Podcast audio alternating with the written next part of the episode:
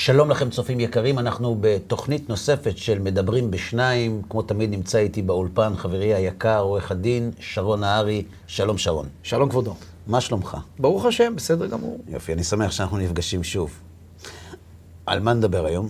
יש הרבה דברים שרציתי לדבר, אבל דווקא בגלל שחג החנוכה קרב, חשבתי קצת להבהיר כל מיני נושאים. אני לא חשבתי שתדבר איתי על משהו אחר. אוקיי. אה, אתה יודע, יש כל מיני שאלות, קושיות, אני נתקל גם בעורכי דין עצמם, חבריי למקצוע, שואלים שאלות. אה, נס, כן היה נס, לא היה נס, שמונה ימים, שבעה ימים, כד, לא כד, למה סביבון, למה סופגניות, למה לביבות. אולי קצת, תגיד. אנחנו יודעים למה חוגגים את חנוכה ומבינים, אבל קצת יותר לעומק, קצת אני- לחדד. אני, אני בסדר, אני מסכים, נדבר על זה, אבל אני, אני רוצה לשאול אותך, ברמה האישית. אה, גדלת איפה? בתל אביב? תל אביב.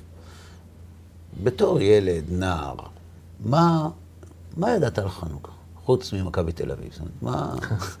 בתור ילד ידעתי שהיה נס גדול מאוד, שלא היה אה, אור בבית המקדש, ומצאו כת קטן, נר קטן ופח שמן, שזה הספיק לשמונה ימים.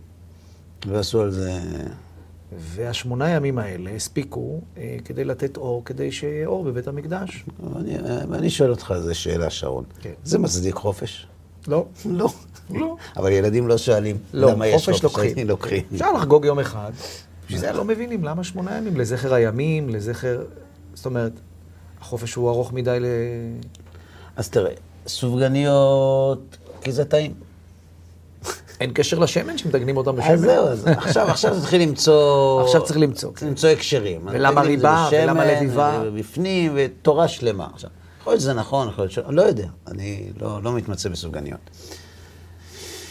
גם הסביבון, יש, יש שעושים מזה עסק רציני כן, וכולי. כי יש את האותיות עם... כן, נס גדול נס היה גדול פה, היה נס פה גדול היה וכולי, שם. כן. אבל אם אנחנו מחפשים במקורות שלנו, אנחנו מוצאים כמה דברים. לא יותר מדי, אבל מוצאים. אנחנו מוצאים את הסיפור של השמן. אנחנו מוצאים נכון. את הסיפור שאחרי שניצחו את היוונים, נכון. נכנסו לבית המקדש ולא מצאו שמן טהור להדליק את ממנו. המנורות, כן.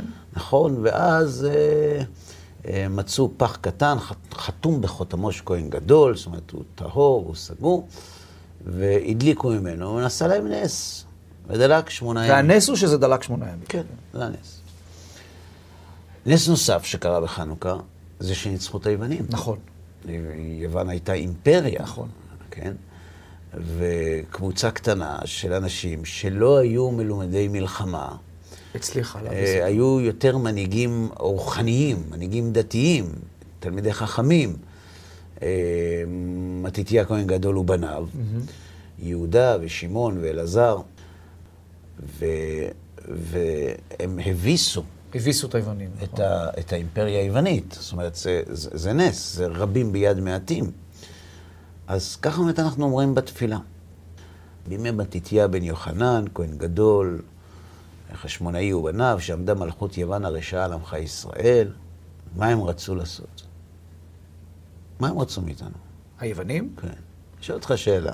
יש עם בטנזניה, או אני יודע איפה, באיזה מיקרונזיה, ואתה רואה אימפריה נלחמת איתם ודוחקת אותם. אתה לא שואל את עצמך, מה הם רוצים? מה הם עם רוצים? כל האיים היפהפיים שיש כן. להם שלושת אלפים איים מדהימים. מה הם רוצים? הם מה רוצים את בית? המקדש, את ה... את מה ה- יש להם בית המקדש? מה, מה, מה, מה הם רוצים? אבל שואל הם. נלחמו על בית המקדש, לפי זיכרוני. הם נלחמו שם על כל הירושלים, על כל האזור של אה, ב- ב- ב- ב- הקדוש, כי אולי בימי ה... ב- בתפילה אנחנו אומרים, עמדה מלכות יוון הרשעה על עמך ישראל, גזרו עלינו גזרות. מה? לשכחם תורתך ולהעבירם מחוקי רצונך. זאת אומרת, הפריע להם שהיהודים דתיים. זה בגדול. זה מה שהפריע להם. לא בית המקדש המקום עצמו. לפי נוסח התפילה. לפי נוסח התפילה, נכון. לא, זה פרצו מתקשר לבית המקדש, פרצו בהחלט. פרצות במקדש, נכון? כן, כי אם הם הורסים את זה, אז הם מחלישים את יפה, הדת. אומרת, הם רצו לגעת במקום הקדוש הזה. נכון. הם גם גזרו בסעיפים של, החוק שהם הם כתבו ככה,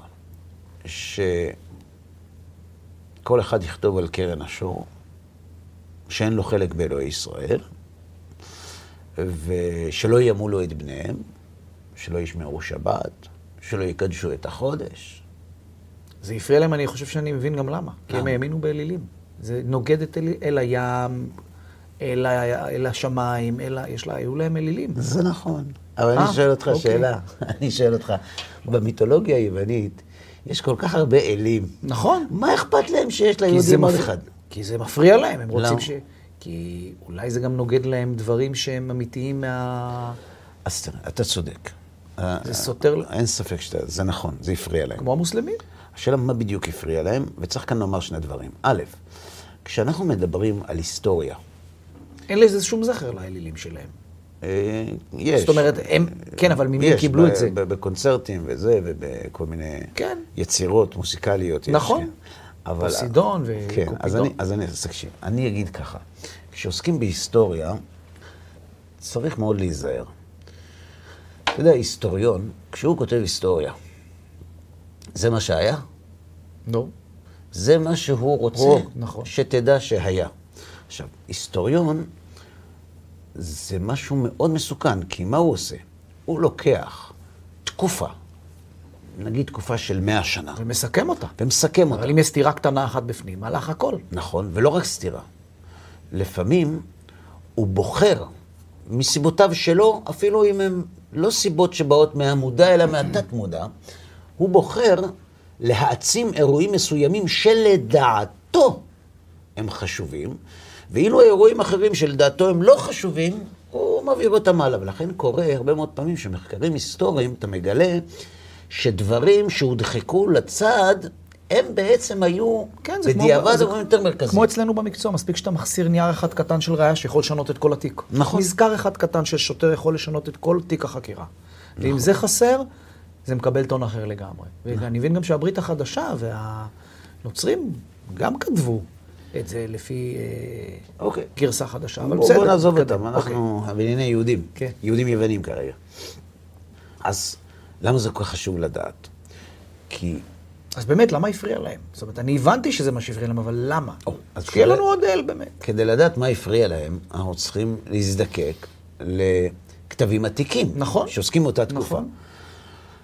עכשיו, יבוא איש אקדמיה ויגיד לך, אני אסביר לך למה היוונים ביקשו להילחם בישראל. לא קשור לדת בכלל. פשוט הם חששו מהרומאים. האימפריה היוונית הייתה בסכנה. היא עמדה כבר לפני קריסה והתפוררות, היא כבר נחלקה לארבעה חלקים, ו... והם חששו מהרומאים שיבואו מהים, ו... והם פחדו שהיהודים ישתפו איתם פעולה, אז הם החליטו לכתוש את היהודים, לשבור את הסמלים הלאומיים שלהם, כדי שלא יתקוממו וישתפו פעולה עם הרומאים. אבל הרומאים בכלל מאמינים בסמלים ובאלוהים אחרים. זה נכון, אבל רומא באותה תקופה התחילה לעלות קרנה, והם חששו מזה. עכשיו, כל מה שהם אומרים לך, נכון. זה הכל נכון. אבל זו פוליטית. לא הסיבה העיקרית. פוליטית, אני לא יודע, פוליטית זה נכון. בסדר. חז"ל- בשביל זה ללכת לכמה מקבץ. קטן של יהודים. ב- חז"ל אומרים, לא, זה בסדר, אם אתה יושב על נקודה אסטרטגית וזה. אז אה, חז"ל אומרים, מלמדים אותנו יסוד אחר. חז"ל אומרים ככה, גזרו גזרות על ישראל, לשכחם תורתך לברום וחוקי רצונך. אז מה אומר ההיסטוריון? הם רבנים, אז הם מחפשים את הפן הדתי בסיפור. אבל אני היסטוריון, אני אומר לך, זה לא קשור לדת בכלל. כותב מהר"ל מפראג בספר באר הגולה, כי לא באו חכמים לדבר מן הסיבה הטבעית. כלומר, מהר"ל מלמד אותנו שכשחז"ל מספרים לנו היסטוריה, ההיסטוריה זה הדבר האחרון שמעניין אותם. חז"ל מלמדים אותנו היסטוריה כי הם רוצים ללמד משהו. והמשהו שהם רוצים ללמד לא קשור לסיבות הטבעיות, המדיניות, החברתיות או גם הפוליטיות. נכונות. שהן גם נכונות. אבל יש את ה- יש את את הלבלב. הסיבה שגורמת לסיבות האלה. בדיוק, את כי אנחנו הבסיס. הרי יהודים, ואנחנו מאמינים שהתהליכים הגשמיים והחומריים הם תולדה של תהליכים רוחניים. חז"ל מתעסקים במתחת למכסה מנוע. הם לא מתעסקים בלוח שעונים. הבנתי. הלוח שעונים מראה מה יש מתחת למכסה מנוע. עכשיו, מוסכניק מתעסק במכסה מנוע. לא הוא רואה מתעסק- שם בדיוק את כל את הרמות. הסיבות. את הסיבות. כי לא באו חכמים לדבר מן הסיבה הטבעית. זה מה שהוא כי אומר. קטון הוא פחות הסיבה הטבעית, והוא יאה לחכמים או לרופאים. ולא באו חז"ל לדבר אלא ממה שמחייב הטבע. למה הטבע היה כפי שהוא היה? ודוגמה לכך אנחנו מוצאים בחורבן בית ראשון. בחורבן בית ראשון, גם בחורבן בית ראשון, וחורבן, בעיקר בחורבן בית שני. תשאל מורה להיסטוריה, למה נחרבה ירושלים? יגיד לך, שמע, היו מחלוקות פוליטיות, היו סיקריקים, היו קיצונים, היו מתונים, נלחמו אחד בשני. אבל למה? שיתפו פעולה עם הרומאים, אבל שני מה עומד אחים רבים. בבסיס העניין? חז"ל אומרים, למה? למה נחרב בית המקדש? אומרים לך, שנאת חינם. מגיע המורה להיסטוריה, אומר לך,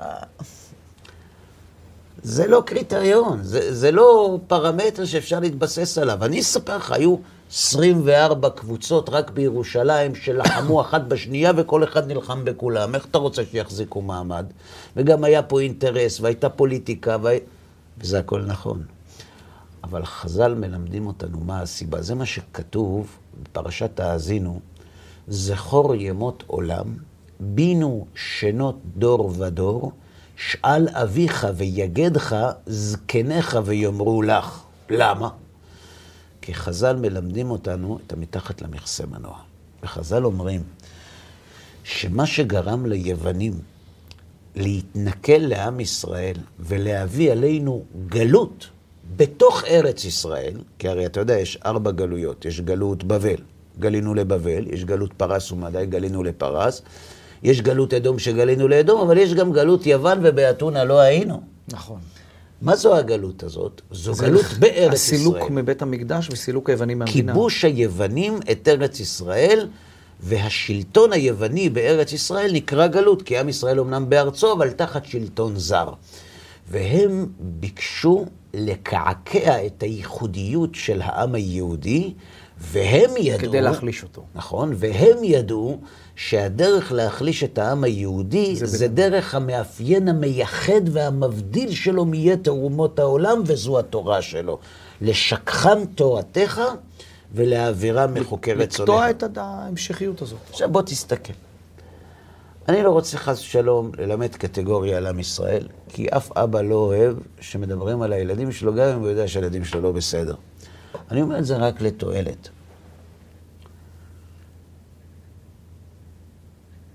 בארצות הברית יש לא מעט יהודים שהולכים ונעלמים.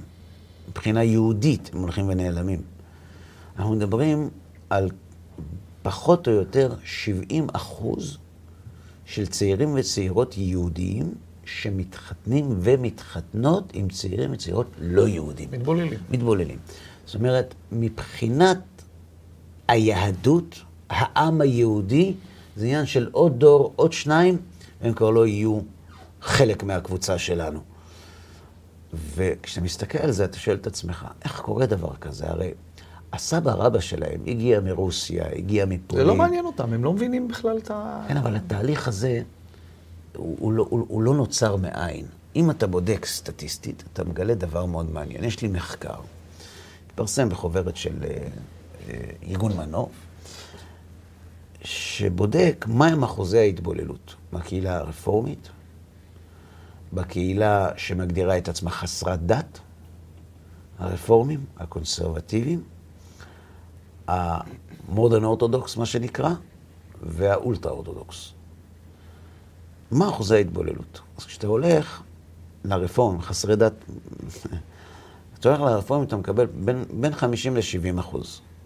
קונסרבטיבים טיפה פחות, מודרן אורתודוקס הרבה פחות, והקבוצה עם אחוז ההתבוללות הנמוך ביותר היא הקבוצה אולטרה אורתודוקסית.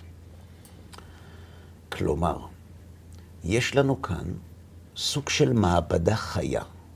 של למה מדרג. קורה ליהודים כשאתה מנתק אותם מיהדותם, דהיינו, הופך את יהדותם למשהו שהוא לא חשוב בעיצוב הזהות שלהם. והילדים יוצאים. והם נמצאים בסביבה שמכילה אותם פחות או יותר, קצת יותר, פחות מיותר, והם יכולים להתחתן עם לא יהודים, אתה מקבל את התוצאות שקיבלת. היוונים, טוב, הם לא רצו לבולל את העם היהודי כן. בעם היווני, אבל הם עלו על הסטארט-אפ הזה. הם אמרו, אם אנחנו רוצים לבטל את הלאומיות היהודית, את, ה, את העם היהודי, אם אנחנו רוצים לכבוש אותו, אנחנו צריכים לפגוע בגורם הייחודי והמאחד שלו. למה? כדי לכבוש את האדמה פה זה עניין אותם? או הם כבשו כבר את האדמה. נגש להם עם. האלילים שלהם. זה השלב הבא, אבל קודם כל נבין למה הם ביקשו לשכחם תורתך ולעברם מחוקי רצונך. זאת אומרת, הם הבינו, והם לא היו טיפשים, שאם אתה רוצה לנצח את העם, אתה צריך לנצח לא יכול... את היהודי. לא, כלומר, אם אתה תפרק את היהודי, ממילא לא יהיה לעם אינטרס לא לקבל אזרחות אמריקאית. כן. כי היוונים הם האמריקאים של התקופה כן. ההליניסטית. עמים עמדו בתור, אני אומר את זה בלשון מליצית, לקבל אזרחות. ופתאום היהודים לא רוצים. למה הם לא רוצים? ולכן הם ביקשו לשכחם תורתך ובאו חוקי רצונך. זאת אומרת, יש לנו כאן שני מהלכים. מהלך אחד. פוליטי. פוליטי דתי, שמבקשים להשכיח את התורה מעם ישראל, ולכן גוזרים שלא ימולו את בניהם, לכן גוזרים שלא יקדשו את החודש, לכן גוזרים... אה, שבת. אה, אה, שבת, לכן גוזרים, כתבו לכם על קרן השור, אין לנו חלק באלוהי ישראל. יש ראיות לגזרות האלה? מופיע במגילת חשמונאים, מופיע בגמרא, כן? והשלב הבא זה הניצחון ומציאת פח השמן. כלומר, שני ניסים. אז הנס היותר גדול הוא הניצחון של היוונים. הרבה נכון. יותר גדול מאשר ה... זה נכון. כי נס פח השמן הוא כאילו בעל הדרך. כן. הוא בעל הדרך. זאת אומרת, בעל... קרה שמצאו פח שמן כן. ודלק שמונה ימים. כן. אבל זה לא היה חלק מהתסריט. זה לא העניין, העניין הוא נכון מאוד. הסילוק. זה צודק. ולמרות זאת, מה שמעניין זה שאת מה אנחנו זוכרים? את החנוכיה, את השמן, את הסופגניות, את הסופגניות ואת החופש. כן, איפה היוונים? אומרים, בסדר. סור החושך נגרש, אבל אין שום שיר על היוונים. סביבון סוף סוף סוף יש, חנוכיה לי יש, איפה שיר על היוונים? לא יפה לשיר על היוונים. לא, גירשנו, ניצחנו. חיים, אנחנו חיים בדור מאוד uh, פלורליסטי, לא יפה לשמוח על מפלתם של אחרים. לא מפלתם, עצמאותנו, עברה אחת היוונים. אנחנו כן שרים. יוונים נקבצו עליי, אזי בימי חשמנים, ופרצו חומות מגדלי וטימאו כל השמנים. בתפילה? לא, זה שיר. לא מכיר. לא מכיר. בגן לא לימדו אותם את השיר הזה. רק באנו חושך לגרש. כי זה שיר של... על צבעונים, על חנוכיות, על סופגניות נאכל ונאכל, ולביבות נאכל ונאכל, אבל למה? נשמח גם לרוב. נשמח על מה, אבל הם לא אומרים. תקשיב. יש לנו כאן שני אפיקים שונים. מצד אחד, הניצחון במלחמה, מצד אחד השמן, וזה יש בתפילה. נחזור לתפילה שאנחנו אומרים, בימי מתתיהו בן יוחנן, כהן גדול חשמונאי בניו, כשעמדה מלאכות יוון הרשע על עמך ישראל, ומה הם רצו לשכחם תורתך לברוך כרצונך. ואתה, ברחמך הרבים, עמדת להם בצרתם, רבת את ריבם, דנת את דינם, נקמת את דינם, מסרת גיבורים ביד חלשים, רבים ביד מעטים, טמאים ביד טהורים, רשעים ביד צדיקים, וזדים ביד עוסקי תורתך. וזה ניצח אותם. ולך עשית שם גדול וקדוש בעולמך. כולם אמרו, הקדוש ברוך הוא של היהודים עשה להם נס. זה הנס הראשון. ואחר כך, שמת לב לתוספת בתסריט? באו בניך לדביר ביתך, ופינו את היכליך, ותיארו את מקדשיך, והדליקו נרות בחצות קודשך. זה החגיגה למעשה, אבל העניין הוא אחר. אז בואו ננסה להבין אגב, הם מכחישים את זה היוונים או שהם זורמים עם זה? זאת אומרת, היום אם תשאל... לא- היוונים זורמים עם כל מה שמכניס תיירות. הבנתי. הבנת? אבל זה כתוב איפה שאצלהם? שהם לא באו לירושלים? מעניין. אני לא יודע. בכל מקרה, כמעט שזה כתוב. בכל מקרה, בהיסטוריה היוונית ודאי שזה מופיע. לא יודע אם מופיע נס פח השמן. לא, למה הם, למה הם גירשו, למה הם רצו. אה, אז על זה מסתמכים ההיסטוריונים שמסבירים שהם רצו לי... רק פוליטי נגד כן, הרומאים. כן, כן, כן. עכשיו בואו ניכנס לעניין עצמו. העניין עצמו הכי מעניין. מה, על מה היה הוויכוח? מה היה הקוטר? מה הסתירה שהפריעה להם? בדיוק. מה, מה, על, על מה הייתה ההתנגשות?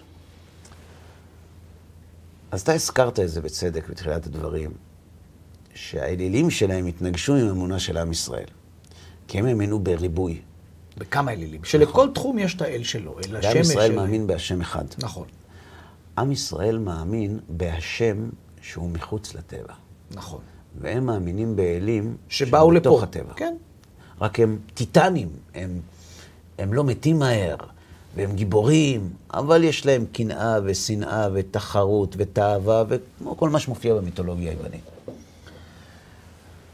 הרעיון הזה שהשם הוא מחוץ לטבע ולא כפוף לטבע, הוא לא רק חידוש, הוא ניפוץ כל התפיסה האלילית היוונית. זה הורג אותך, כי אתה מאמין שנים. במה האמינו היוונים? היוונים האמינו, מה שאנחנו יודעים היום, בקדמות העולם. זאת אומרת, היית הולך באתונה למורה להיסטוריה, או למורה לפיזיקה, או למורה לטבע, שואל אותו, תגיד, העולם הזה, אנחנו, כמה זמן? כמה? מיליארד, שני מיליארד, חמשת אלפים שמונה מאות? היה אומר המורה, זה לא עניין של זמן. זה מתמיד. תמיד היה ככה. הבנתי. הם האמינו בקדמות העולם. שהעולם לא רק תמיד היה חומר, אלא מה שאנחנו רואים היום, ככה זה היה תמיד. בני אדם נולדים ומתים ונולדים ומתים. אבל איך התחיל הראשון? לא התחיל, תמיד היה. תמיד היה. תמיד היה. והיהודים טענו... והאלילים נכנסו אחרי. גם, לא, גם הם תמיד היו. גם הם תמיד. כן. וה, וה, והיהודים טוענים, בראשית ברא אלוהים. נכון? מה זה אומר? זה אומר שמצד זה מרסק אותם היוונים, לגמרי. כל היוונים, התפיסה שלהם. נכון, מצד היוונים, האלילים הם בתוך, בתוך הטבע הנצחי. והיהודים. טוענים שהנצח, הבורא, ברא את הטבע הזמני. עכשיו, מה זה כל כך חשוב? כי למה? אני אגיד לך למה. כן. כי אתה קופץ מעליהם. זה מדרגה אחת מעל. בסדר, זה מדרגה אחת. מה- מה זה- למה זה כל כך קריטי? אז אתה בתור עורך כי אם הם יאמינו אמור בזה, להבין הם צריכים להיות יהודים. אם הם יאמינו... לא, הם לא חייבים, לא, לא, יכולים להמשיך בדרך שלהם, הם יכולים להאמין בקדוש ברוך הוא, שהם יוצאות בני נוח, להישאר גויים. אבל אז אין אלילים, הם לא אלילים. בסדר, אז אין אלילים, יש השם אחד. הוא השם של כולם, לא רק השם של היהודים. כמו שהגויים, כמו שהנוצרים, תגיד לי, גם מוסלמים. מהו הפרט הכי חשוב, העיקרון הכי חשוב בבית המשפט? הצדק. האמת. צדק, צדק לא תמיד יוצא, האמת. כן, אבל הצדק הוא נגזרת מן האמת, אה, כן, נכון? כי אחרי שיש אמת, עושים צדק. נכון. מה זו אמת? אמת זה משהו שלא ניתן לפרשנות. אני אומר את כל האמת. מה זה? מה זו אמת? אמת יכולה להימדד בפני כל אדם ואדם לפי האמת שלו, שזה לא נכון. והאמת צריכה להיגזר ממשהו שהוא מעל האמת של כל אדם ואדם, אלא האמת שהוא בכפוף למישהו שאפשר לסמוך עליו. כן, אבל כשאתה שיש סומך, חוק, או... כשאתה סומך על הבן אדם, ואתה אומר לו, תגיד את האמת, ואתה מאמין לו. בסדר, הוא אומר את האמת. אוקיי. כשאתה אומר לו, תגיד את האמת, למה אתה מתכוון? את בדיוק מה שהיה. את מה שהיה. אה, יפה, זאת אומרת ככה. השופט לא היה בזירה. נכון. עדים היו לפעמים. השופט לא היה בזירה. לא היה. אבל השופט צריך לקבוע את החלטתו לפי מהימנות העדים. לפי מה ראיות. שהיה בזירה. נכון, אבל הוא לא היה. אז מביאים עדים, גם לא תמיד העדים היו. נכון. אבל מביאים ראיות. נכון. ו... והפאזל השלם מביא לאמת של גם לא 100 אחוז, אלא קרוב 90, נכון, מעל 90 אחוז, וזה מספיק לך. זאת אומרת, הפרשנות של עולם המשפט למילה אמת היא מעל לכל ספק היא סביר. מאוד שטחית. היא מה שהיה. נכון. מה שהיה. אני האמת רוצה לדעת העובדתית מה היה. והאמת המשפטית. כלומר, אם השופט היה באירוע, אני מדבר אז גמרנו. תיאורטי, היה באירוע, הוא ראה, הוא יכול לשפוט. ולמה למה שהיה אנחנו קוראים אמת? כי זה, סליחה שאני מכביד עליך. אבל לא, למה כי- למה שהיה אנחנו קוראים אמת? כי, זה, כי זה מה שהיה, כי זאת האמת. תשובה. כי ההגדרה שלנו לאמת זה לא מה שהיה. מה שהיה זה סימפטום של האמת. ההגדרה שלנו לאמת, אמת זה דבר קבוע, יציב, מתמשך. והדבר הכי קבוע והכי יציב והכי מתמשך זו המציאות שאנחנו חיים בה. דור הולך ודור בא, והארץ לעולם עומדת. כלומר, זה אמת. זו המציאות. כן. המציאות היא אמיתית. אתה יודע למה? אתה יכול למשש אותה. גם, במח... גם בחלום אתה ממשש, אבל מחלום אתה מתעורר. והמציאות ממשיכה. כל ההוויה שכולם מדברים עליה, כן. כל המשוררים שכתבו וכל ההיסטוריונים וכל המדענים וכל הלוחמים, כולם חיו על האדמה. כלומר, היא הקיים, היא היציב, נכון. ולכן המציאות היא האמיתית. כלומר, מה שאנחנו קולטים בחושים, אנחנו קולטים את הקבוע ואת היציב ואת המתמשך, ולכן זו האמת. לכן תגיד לי מה היה. כי אם אתה תגיד לי מה היה במציאות, והמציאות היא אמיתית, ואתה תגיד לי באמת מה היה במציאות, זאת האמת. מה שאתה אומר זו האמת. הבנתי. אבל למה המציאות מייצרת? את האמת. נכון, אבל למה המציאות נקראת אמת? כי היא קבועה, כי היא גם מוחשית. מוחשית. עכשיו, מה יקרה אם יום אחד יתברר שהמציאות היא לא קבועה? אתה יודע איך קוראים למצב הזה? חלום. נכון, חלום זו מציאות לא לא קבועה. כן. כיוון שהיא לא קבועה, זו לא מציאות אמיתית, קוראים לזה חלום. מציאות מדומה. מדומה, כן. נכון? נכון. אז מה ההבדל בין חלום למציאות? שבחלום אתה מתעורר, וזה לא קבוע וממשיך. היהודים לא חלקו על היוונים באשר להגדרת המושג אמת.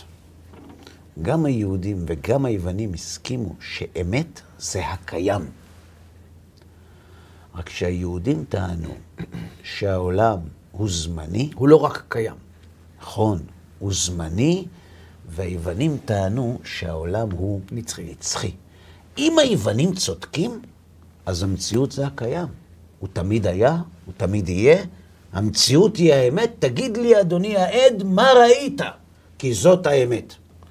אבל היהודים שטוענים שהעולם הזה הוא זמני, והוא פרוזדור, והוא התחיל ואפשר שיהיה לו סוף, אז אי אפשר לקרוא לעולם הזה אמת. זה נכון שזה הדבר הכי קבוע בלא יציב שלנו. נכון. אבל גם הקבוע הזה יכול- הוא יחסי, שנאמר, וחפרה הלבנה ובושה החמה. כלומר, גם העולם הזה, על אף היותו ארוך, הוא לא נצחי. לכן חז"ל קראו לעולם הזה עלמא דשיקרא. כלומר, עולם השקר. לעולם שלו היוונים קראו עולם האמת, והנצחי- היהודים קוראים שקר. עולם השקר. נכון. למה? כי הוא כי נגמר. הוא זמני. נכון מאוד. זה שלב ראשון מפריע. היסוד שעליו. כל התרבות היוונית ישבה. שניים, לא רק שהעולם הזה לא אמיתי, האמת נמצאת במקום אחר. זה עלמא דשיקרא ויש עלמא דקשות, עולם האמת. מה זה עולם האמת? העולם הנצחי, הקבוע, האינסופי. השם אלוהיכם אמת ויציב ונכון וקיים. זאת אומרת, היהודים עולם הנשמות. לא רק שאמרו ליוונים שההתבססות שלהם על מציאות לכאורה קבועה היא לא נכונה, אלא הם אמרו שהמציאות הקבועה זה הקדוש ברוך הוא. עכשיו, אם המציאות הקבועה זה הקדוש ברוך הוא, כל התפיסה הדתית והתרבותית של היוונים לא שווה מתמוטטת. כולל האלילים שלהם. נכון. לכן אנחנו היהודים טוענים שהאמת זה השם יתברך. חותמו של הקדוש ברוך הוא אמת. למה? מה זה חותם? אתה מתעסק בחתימות? לא, לא חתימה כזאת. חותם זה סוג של אה, ראייה, סוג של אה, משהו שהתקבע. התקבע. זאת אומרת, למה? כי רוחנית. החותמת הזאת היא אה, פרי- הוכחה היא פרי להוכחה, כן, היא פרי יצירתו. שמישהו בעל החותמת בא לידי ביטוי בחתימה הזאת. כלומר, אתה מאמת חתימה, זה הוא. חותמו של הקדוש ברוך הוא אמת.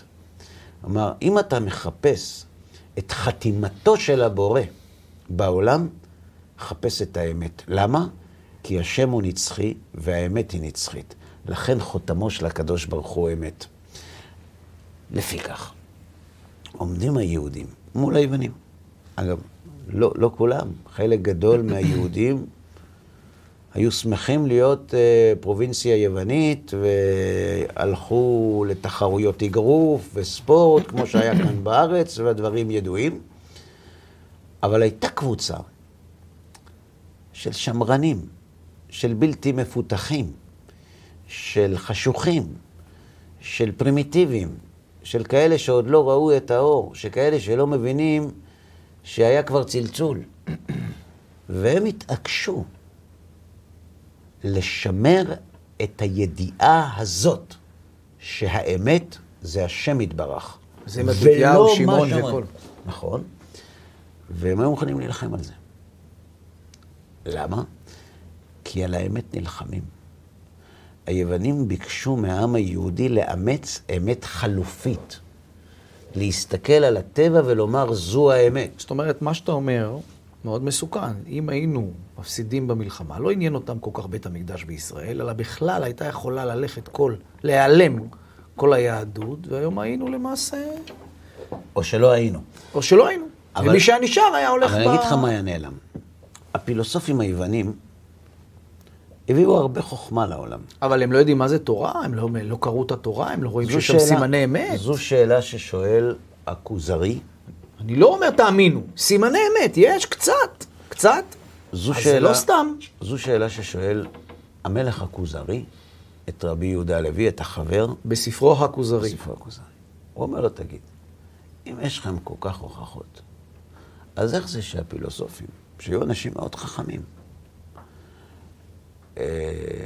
לא הכירו בזה, לא קיבלו את זה?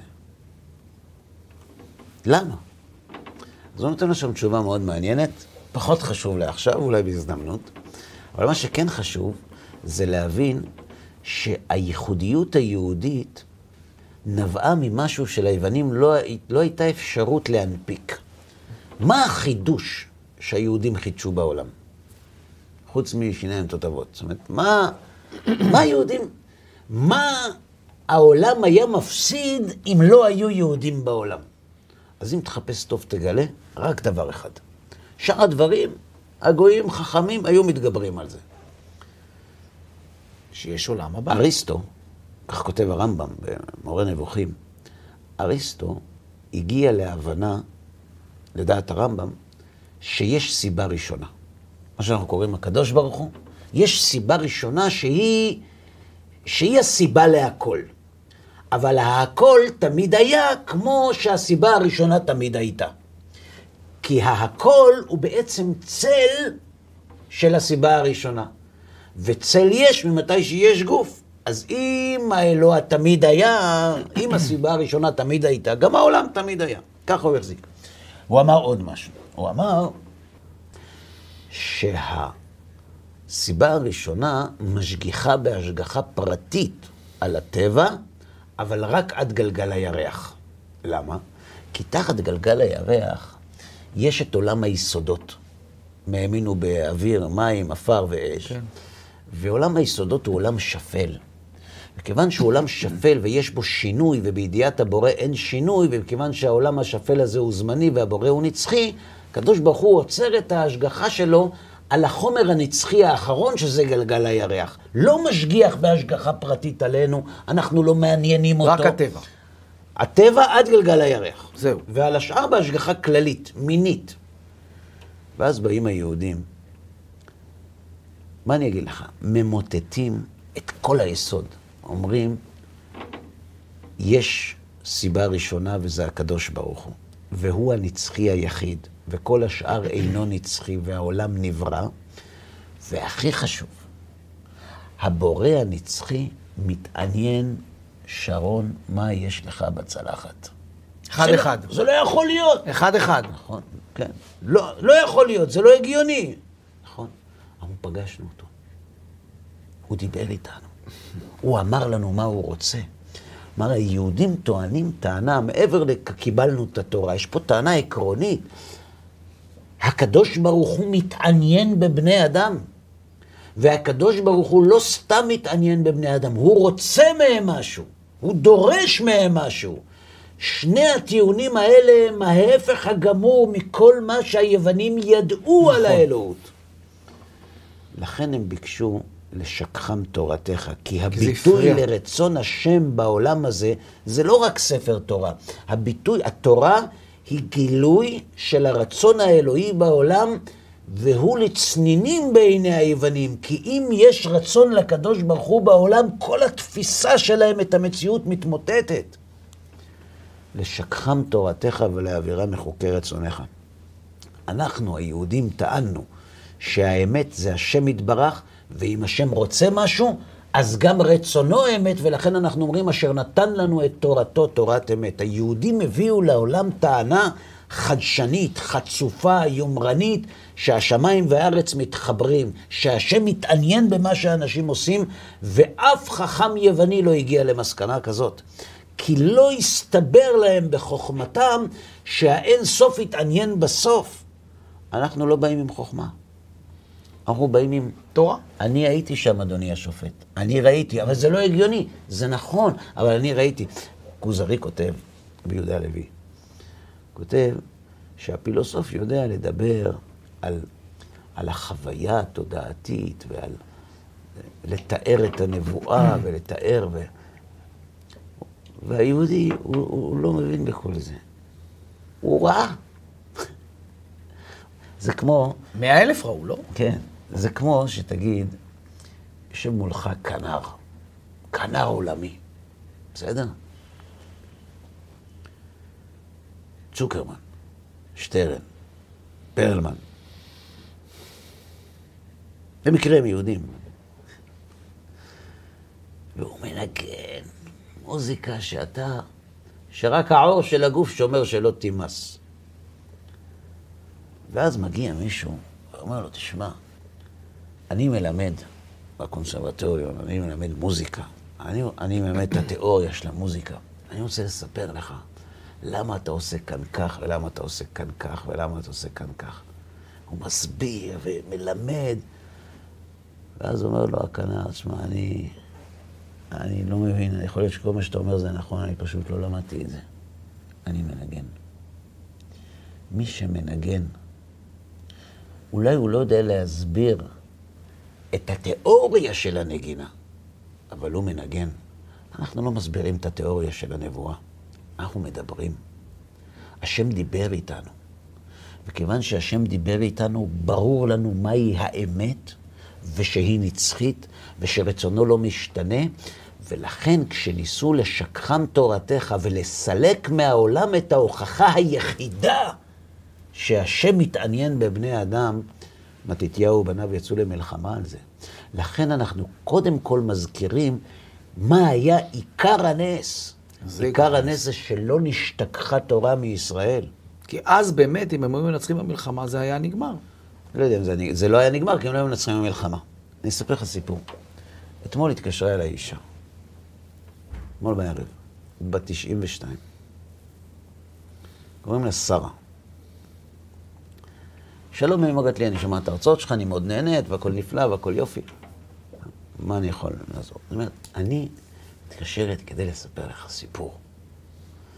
זה היה לפני 60 שנה, היא אומרת לי.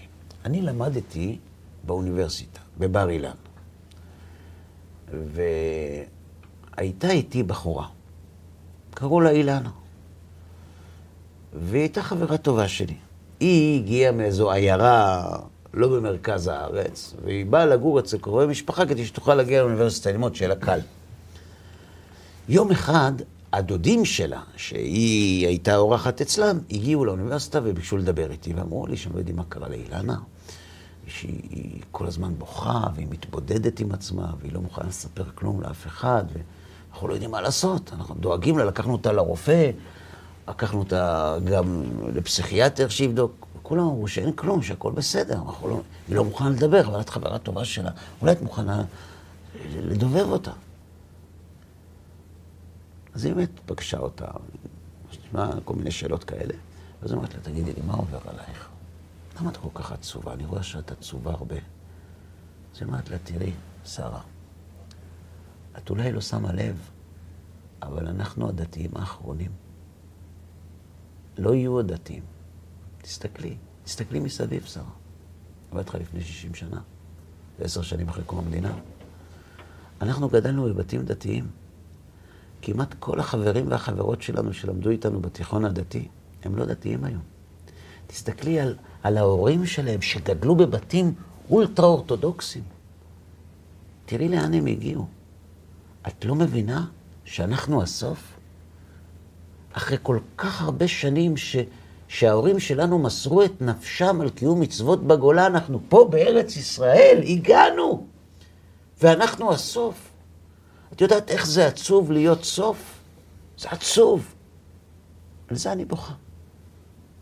ככה היא אמרה לה. ככה מספרת לאישה בת 92. ומה אמרת לה? שאלתי. אז היא אמרה, מה אני אגיד לך? היא צדקה. זאת אומרת, אם אתה מסתכל, זה הכי הגיוני, זה באמת ככה היה. זו הייתה האווירה באותם ימים. אבל אני הייתי צריכה לנחם אותה, כי הדודים ביקשו, ואני אהבתי אותה. אז אמרתי לה, תראי, אילנה, זה לא נכון. זה לא יקרה. אנחנו לא הסוף. אבל איך את יודעת? אני אגיד לך, היא אמרה. ככה במילים האלה היא אמרה לי. השם הוא כמו הבוס שלנו. הוא כמו המפקד שלנו. הוא כמו אבא שלנו. את מכירה בוס שייתן לעובדים שלו להיעלם? את מכירה אבא שייתן לילדים שלו להיעלם? הרי הוא אוהב אותנו. אז גם אם יש הרבה שנאה והרבה כפירה, אל תאמיני. בפנים בפנים, כל ילד אוהב את אבא שלו. אז כשתיעלם הסיבה, פתאום תראי כמה הם אוהבים אותם. ותדעי לך שאין, ככה היא אמרה לי, אמרתי לה, תדעי לך שאין יהודי אחד שעזב את התורה. אולי הוא לא שומר מצוות, אבל את התורה הוא לא עזב. בסופו של דבר הוא יחזור, ואם הוא לא יחזור, אז הילדים שלו. ככה היא אמרה לה. ניחמה אותה. היא אומרת, מאז עברו 60 שנה. 60 שנה. חיפשתי אותה המון שנים. רציתי לשמח אותה. ולספר לה מה רציתי קרה. להגיד לה שתראה מה קרה, שתראה שאנחנו לא הסוף, שתרקוד, שלא תבכה. לא מצאתי אותה. עד היום. ואני מתקשרת אליך, כי אני בת 92, והיא אמרה שהיא לא רוצה לעזוב את העולם בלי לספר את הסיפור הזה, כדי שנדע שלא נקבל את המציאות כמובנת מאליה. ככה היא אמרה לי אתמול בערב. גם אם יש משברים, גם... וגם אם יש משברים. זאת אומרת, אני לא יודע אם היוונים היו מנצחים מהכל, דבר אחד ברור, עם ישראל לאורך השנים נאבק על האמת. חנוכה זה לא רק זכר לאירוע היסטורי, הוא מבוסס על סיפור אמיתי, הוא מבוסס על אירוע היסטורי. חנוכה זה החג שמלמד על נצחיות התורה. זה החג שמלמד על נצחיות עם ישראל. זה חג שמלמד שלא משנה מה יהיה, השם לא נותן לילדים שלו להיעלם, גם אם יקרו דברים נוראיים. בסופו של דבר, אנחנו נצמח מחדש. חנוכה זה חג שנתבסס על שני כתבים, על נצחיות עם ישראל ועל נצחיות התורה, על ניצחון המלחמה ועל נס פח השמן, על האור ועל הספר, על הספרה ועל הסייפה. לא משנה מה יהיה, יהודים מדליקים נרות, ואם תבדוק, תראה שהגברת הזאת כל כך צדקה, כי יש הרבה חגים שלצערנו, לא כן. כל יהודי חוגג. אבל חנוכה זה באמת חג שגם אני זוכר את עצמי. אפילו הרחוקים ביותר. תמיד, כן. אני לא רוצה להגיד ליד מה הם שמים את החנוכיה, כן. אבל אני ראיתי. כי בקנדה וראיתי. חנוכה חג של אור. זה חג שכמעט כל היהודים אוהבים. והם לא יודעים שהם שותפים לחג שמסמל את נצחיות עם ישראל ואת לא, נצחיות הם התורה. חושבים שהם חוגגים את כד השמן שדלק שמונה ימים. נכון. אני רוצה לספר לך על זה עוד סיפור, לקראת סיום. אחרי שאנחנו מבינים שהאמת שעליה היהודים נלחמים היא נצחית והיא לא תיעלם. ואם תבדוק אחורנית, תראה שהיוונים נעלמו. לא רק היוונים נעלמו, גם אריסטו נעלם, ולא רק אריסטו נעלם, גם כל התורה שלו כמעט נעלמה. לא, התמוטטה כולה. חלשים מאוד. התמוטטה כולה. התמוטט להם שם גם... אה, התורה, בוא נגיד ככה, התפיסה המדעית של אריסטו, בירידה. התפיסה המדעית של אריסטו נחרבה בסוף ימי הביניים. אבל, אני רוצה לספר לך סיפור. היה לנו סמינר של ערכים בקנדה, גוולפ, בקנדה. הסמינר היה מיום חמישי עד יום ראשון בלילה. עכשיו, אנחנו הייתה לנו טיסה ביום שני. אז uh, אשתי הייתה איתי גם, נשארנו שמה, ביום ראשון כולם הולכים, כל אחד לביתו, נגמר הסמינר, ואנחנו נשארנו שמה עם המנהל של הסמינר ועוד איזה איש צוות אחד, נשארנו במלון, המלון היה ריק. וקמתי בחמש וחצי בבוקר להתפלל, ללכת לחפש מניין באיזה מקום. והתפילין היו באולם ההרצאות, אז הלכתי לקחת משם את התפילין, ואז האיש בדלפק הקבלה אומר למישהו שעומד לידו, הנה הרביי. חמש וחצי בבוקר. חמש וחצי בבוקר. בן אדם גבוה, שערות לבנות מסורקות אחורנית, נראה איש מרשים כזה, מסתובב אליי, שואל אותי, אתה רביי? הסתכלתי, לא ראיתי שם מישהו יותר מתאים, אז אמרתי לו, בסדר, כן, אני, אני, עכשיו אני הרביי. ואז הוא מספר לי שיש לו חבילה של תמונות, שהוא צילם בכל מיני מקומות בעולם של בתי כנסת, ושהוא רוצה לתת לי אותם. עותקים שלהם, לתת לי.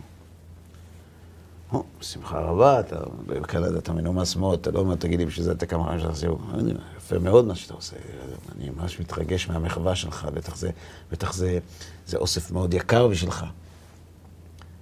אבל איך, איך הגעת לכאן?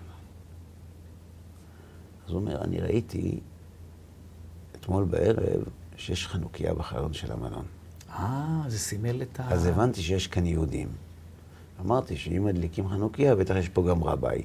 אז הוא יבין את מה שאני זה, אז אני מבין לך. שאלתי אותו, אתה יהודי? הוא אומר לי, כן. ואתה מדליק חנוכיה? הוא אמר לי, לא. שאלתי אותו למה. אז הוא אמר לי, אשתי היא, היא לא יהודייה. וואו. היא, היא לא אוהבת את הסממנים הדתיים האלה. אז אני, בשביל שלום בית, אני לא מדליק חנוכיה. אמרתי לו, תראה, החנוכיה הביאה אותך לפה. אם לא היית רואה חנוכיה בחלון, לא היית מגיע לכאן. ואני מבין שזה מאוד חשוב לך להעביר לערב את אוסף התמונות שלך. זה בזכות החנוכיה. אז אולי תצליח לשכנע את אשתך. לסמל את זה לפחות אצלכם. בדיוק. שהצלחתם להביא את התמונות. הצלחתם להעביר את התמונות. וגם, מתי בפעם האחרונה שאלתי אותו, היא אמרה לך שהיא לא מוכנה שתדליק חנוכיה? אז הוא אומר לי, זה היה מזמן, מיד אחרי שהתחתנו. אמרתי לו, אולי היא שינתה את דעתה. כשנסענו, הייתה חנוכיה בחלון שלו. מה אתה אומר? כן. יהודי אבוד נמצא במקום נידח. לא יודע כמה יהודים יש שם. אבל לא זה יודע עכשיו אם הוא רק מבין סיפר את זה. למישהו פעם על יהדותו, רק עכשיו והחנוכיה היא הסמל שלא יידח ממנו נידח, גם של נצחיות התורה וגם של נצחיות עם ישראל. אז תגיד לי, אם כזה חג נפלא, לא נאכל סופגניות? בהחלט. יפה. יפה מאוד, החכמנו מאוד. תודה רבה לך, שרון היקר, שפינית מזמנך. תודה לך. האמת היא, אני לא, זה לא מעלה גדולה, כי המקומות שאתה מסתובב בהם, לבוא לפה זה מתנה אפילו, אני חושב. אבל בכל אופן, אני מאוד מעריך שיהיה את זה. לנו חג חנוכה שמח. חנוכה שמח גם לך, לכל משפחתך, וגם לכם, צופים יקרים. תודה לכם שהייתם איתנו. שיהיה גם לכם חנוכה שמח ובשורות טובות, ושנזכה שלא תמוש התורה מפינו, מפי זרענו, מפי זרע זרענו, אמן. עד עולם. מקווה שהדברים היו לתועלת, ובעזרת השם ניפגש כאן שוב, בלי נדר. בעזרת השם בתוכניות הבאות. כל טוב לכם.